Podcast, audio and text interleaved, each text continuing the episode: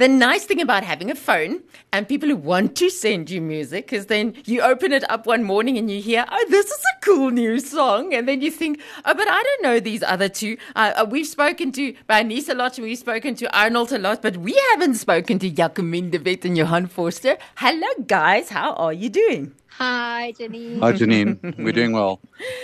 okay, so I know that people in the music industry know both of you extremely well. But let's not take that for granted. Let's assume someone's standing in front of you and they've never heard of you before. And I don't want the biography answer. I want Let's start with Jacomien. Jacomien, who are you when you're at home and you're surrounded by your family and you're wearing no makeup? Who's Jacomien there? I'm a mom of three children a 21 year old, a 18 year old, and a 15 year old.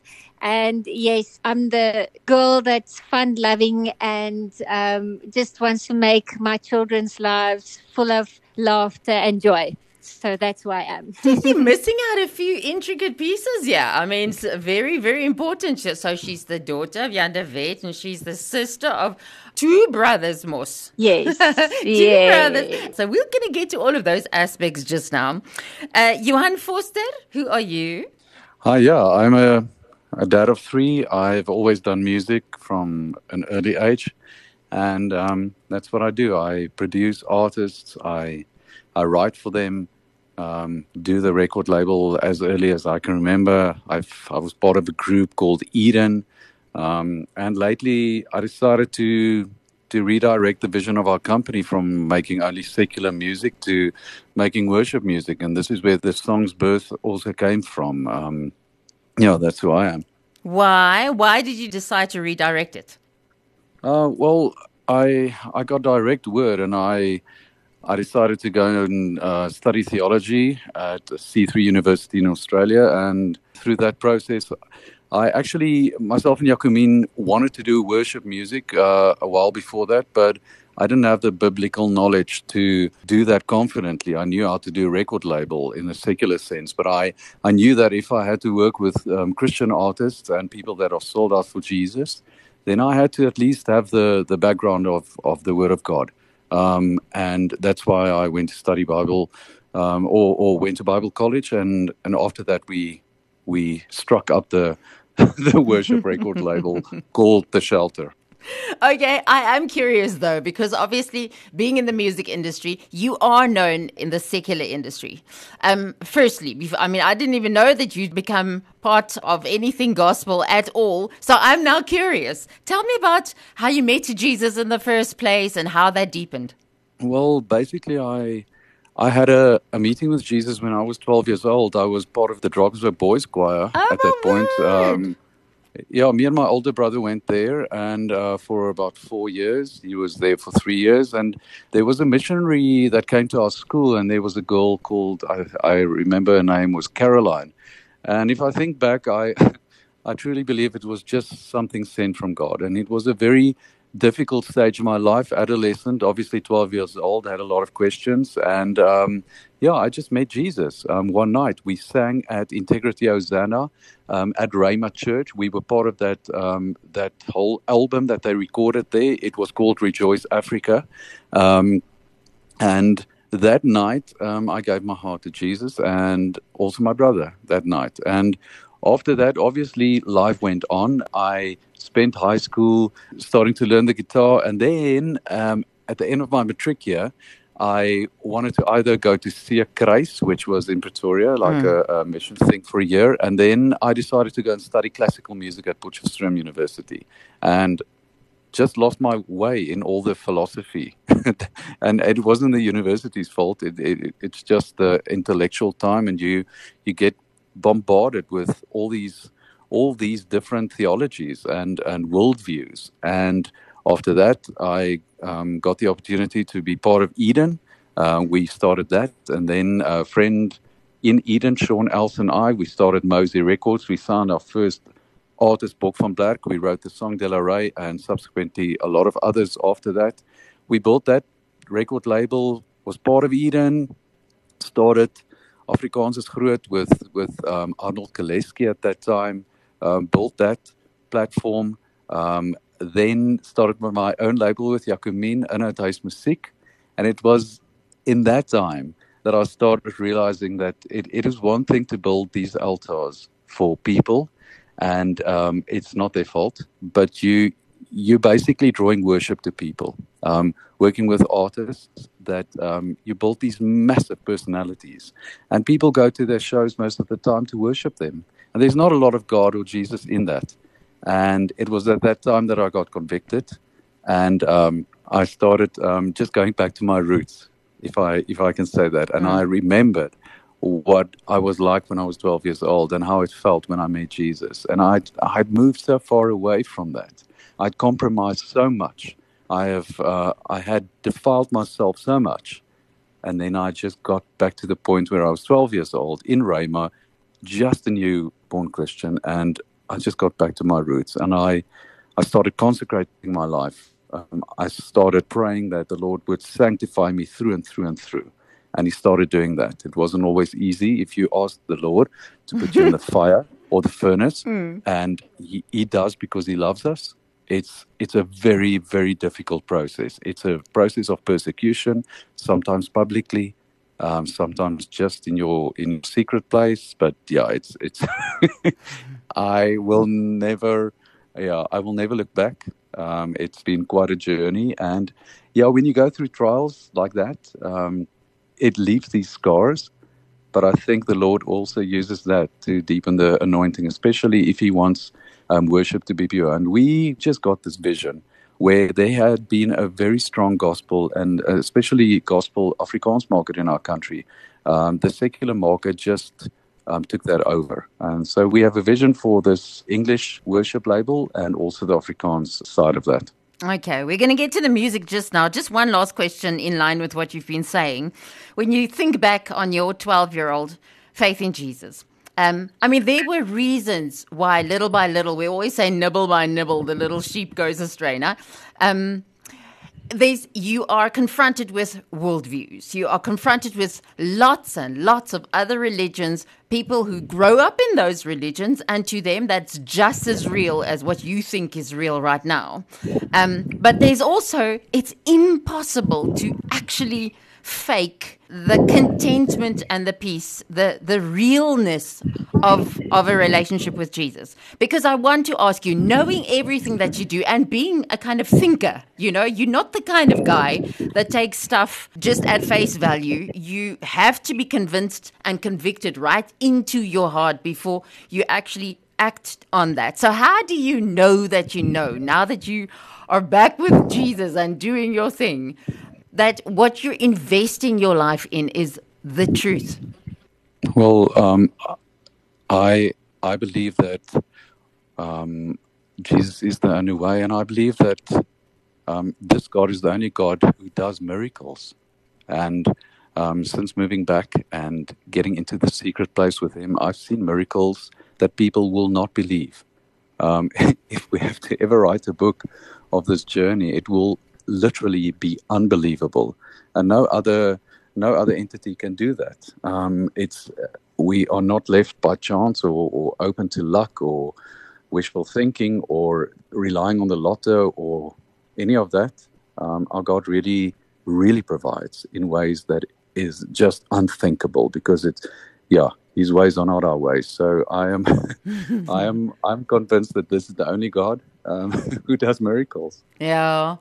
Let's get to uh. So, Jacomien, you grew up in church, now, having a dad like Jan de Wet, Sunday after Sunday, in a church culture.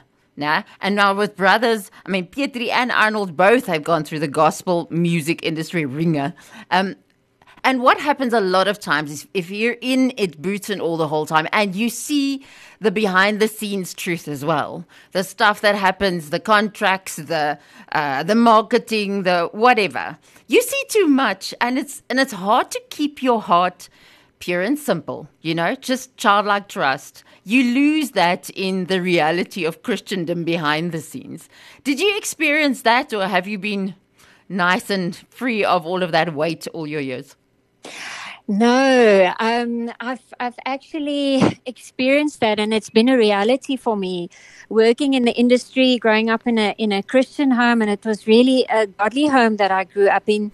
Um, I would walk into the room uh, in my parents' room, and they would be on their knees praying, and it it it's left such an amazing impression on me all my life um, of them having a real relationship with Jesus Christ. And I think as you walk through life, um, you're confronted with a lot of things, and uh, sometimes you get wounded. Uh, sometimes you're faced with uh, very hard realities that you never thought would happen to you. But in that, um, God has proved Himself so faithful and um, I think I went through a, a, period of time where we were so successful in the secular market that you just become arrogant and you and you think that uh, a lot of that is because of you and because of the skill that God's gifted you with. And and pride is such a subtle thing, but it's such an awful thing. And and I thank God that He shows that to us and He reveals it to us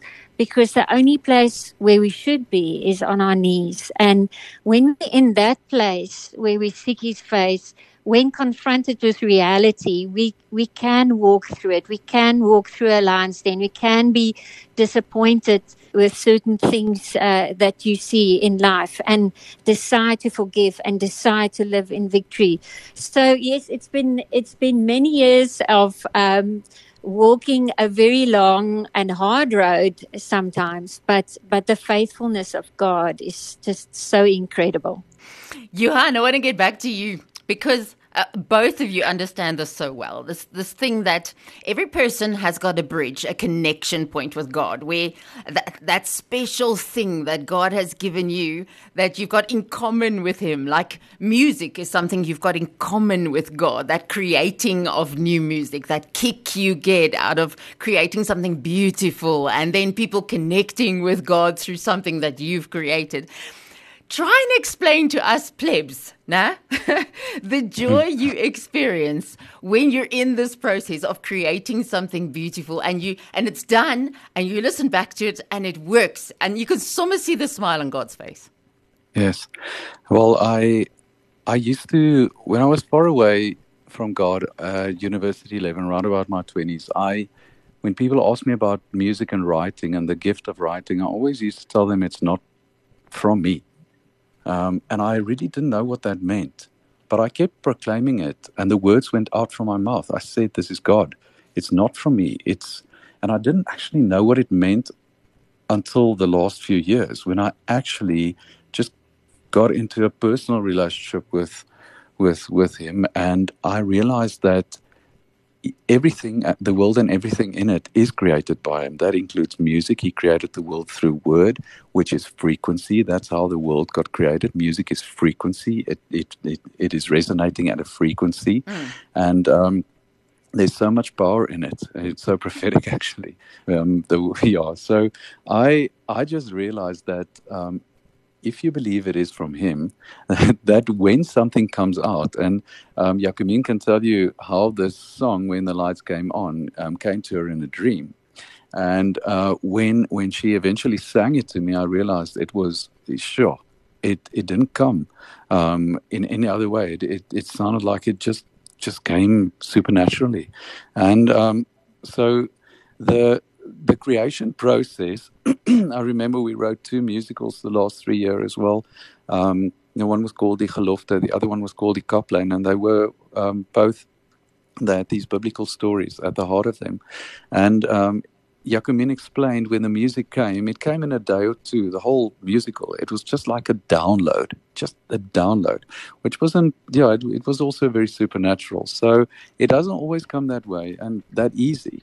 But um, yeah, if you if you at that place of submission and you know that you can't do anything out of your own strength, and it's not to be pathetic. Eh, we're not saying that. Uh, God gave you gifts, and He uses you as an instrument, as a tube. But um, if you realize that you can't do anything out of your own strength, it, it becomes very easy that when something comes along, a great song or a good song that touches people and, and has a a, a, an effect on a lot of people, um, it's easier to give the glory to God. And yeah, that's essentially where I just want to be. But there's an immense, a profound joy to the creating yes. of it, and especially when it's done, that beauty of, oh wow. yeah, we, definitely we co-heirs with him, and um, so he includes us in the creation of things. Um, whether you're a chef and you make food that gives a lot of people joy, or whether you make music, or whether you you um, operate on people's eyes or on their hearts, you you are just in that creator. He's a creative God. He's a creator. He is the master creator. So it's beautiful that our God includes us in that process yeah. and that we can be a part of it. You spoiled brat, you. um, Jacomien, the nice thing about this shelter, um, it's fun to create on your own, that's true. But it's more fun to co create with others. You know, when God puts a little team together, when it comes to you and Arnold and Bernice and Johan, and and you end up because now you've created this song and it's gorgeous, but then you have a group of people who can actually sing, who can do it justice, making this song. Tell me about how this all happened, the process, even maybe the recording itself of this specific song. Yes, when the lights came on. Yes. Um, well, uh, first of all, the process is always so exciting, and not one is the same.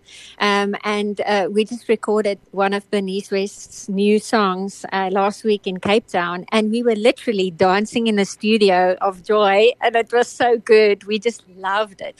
So yes, the the creative process is very exciting for us. Uh, when it when it comes to this song, um, it's a song that I dreamt one night, um, and I dreamt that I got our family farm back in in in Stellenbosch in the Cape, and Bernice was there in my dream, and the next moment we were in New York, and I saw the Hudson River and. Um, Manhattan behind her, and we were in this building with with glass, and she just started dancing, and someone else joined her, and there were just these groups of people just joining them and singing the song and waving their hands in the air. And then I saw a map of the world where um, Bernice was singing it with people in different locations all across the world, but it was like I was seeing it from above. And uh, I woke up with a song or, with this tune, and uh, I sang it to Johan, and he just said, "Wow, he really likes it." And we just got behind the piano and we started writing. We also had a word um, many years ago, 2020, that um, God wanted us to write a very specific song about Revelations 5. And um, the more we worked on the song, it just became the song of Revelation 5. And uh, then we recorded the song. Um, obviously, we use various producers for different genres when, when we work on product. But on in the specific instance, we just got into studio with Arnold and Johan hears uh, the specific productions and uh, they work together and we put very specific instruments into like trumpets that we've never really utilized before um, in the production uh, for a reason. You know, it's like it's like an announcement, um, even in the production, um, that just enforces the message of the sure. song.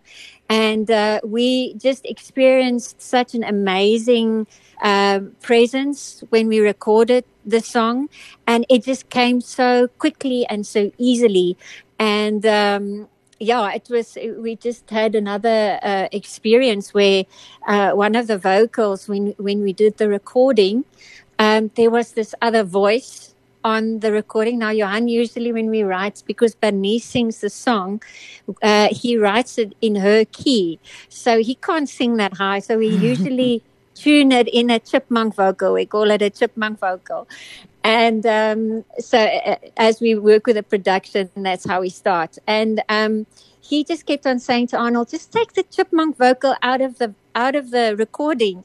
And Arnold just said, no, but it, there is no chipmunk in this one, you know, because there's this high voice, a perfect octave uh, above the voice. And um, yeah, the only conclusion that we can have is that that it was an angel or something that sang with. Because if you look at it, there's many vocalists that train for many years to split their voice in a second Um, but it's only technically possible for about a second and not a perfect octave. So this is like straight through the bridge that we recorded. So yes, it was an amazing experience and we we are so excited about this song because we know it feels like we were just the instruments and it's like it comes from God and God just wants to remind his people of who he is and what his majesty is and what it's all about. It's about him. So yes, it's such a privilege to be part of the process and so exciting. well, we now are going to keep our ears open to hear the not chipmunk voice in the chorus that we wouldn't have noticed if you didn't tell us this part of the story. Um, Johan, where do we get hold of this song? Where is it available? Uh, it's available on all platforms, um, digital platforms. You can get it on um, Spotify. You can get it on Apple Music. You can get it on Deezer. You'll be able to get it on YouTube Music. Um, all the platforms that are available. All right. And then Yakamina Shelter, do you guys have socials? Yes, we do. We've only started. Uh, our, our release was very recent. So we're on Instagram and Facebook and um, on TikTok as well. Um, but yeah, we. Oh yes, sorry. Johan just reminded me releasing. Uh, Bernice is dancing on one of the new songs of the Shelter in his hands on TikTok today, um, and it's a very joyful song saying that uh, the whole world is in in God's hands, and we He's in control. So yes, can that woman Uh, can she stand still? Is it possible for her at all, if there's any music, to stand still ever? no. no. okay, we're going to find these guys, the shelter and all the socials. And then this one we're going to listen to, When the Lights Came On. Let's see if these guys can sing.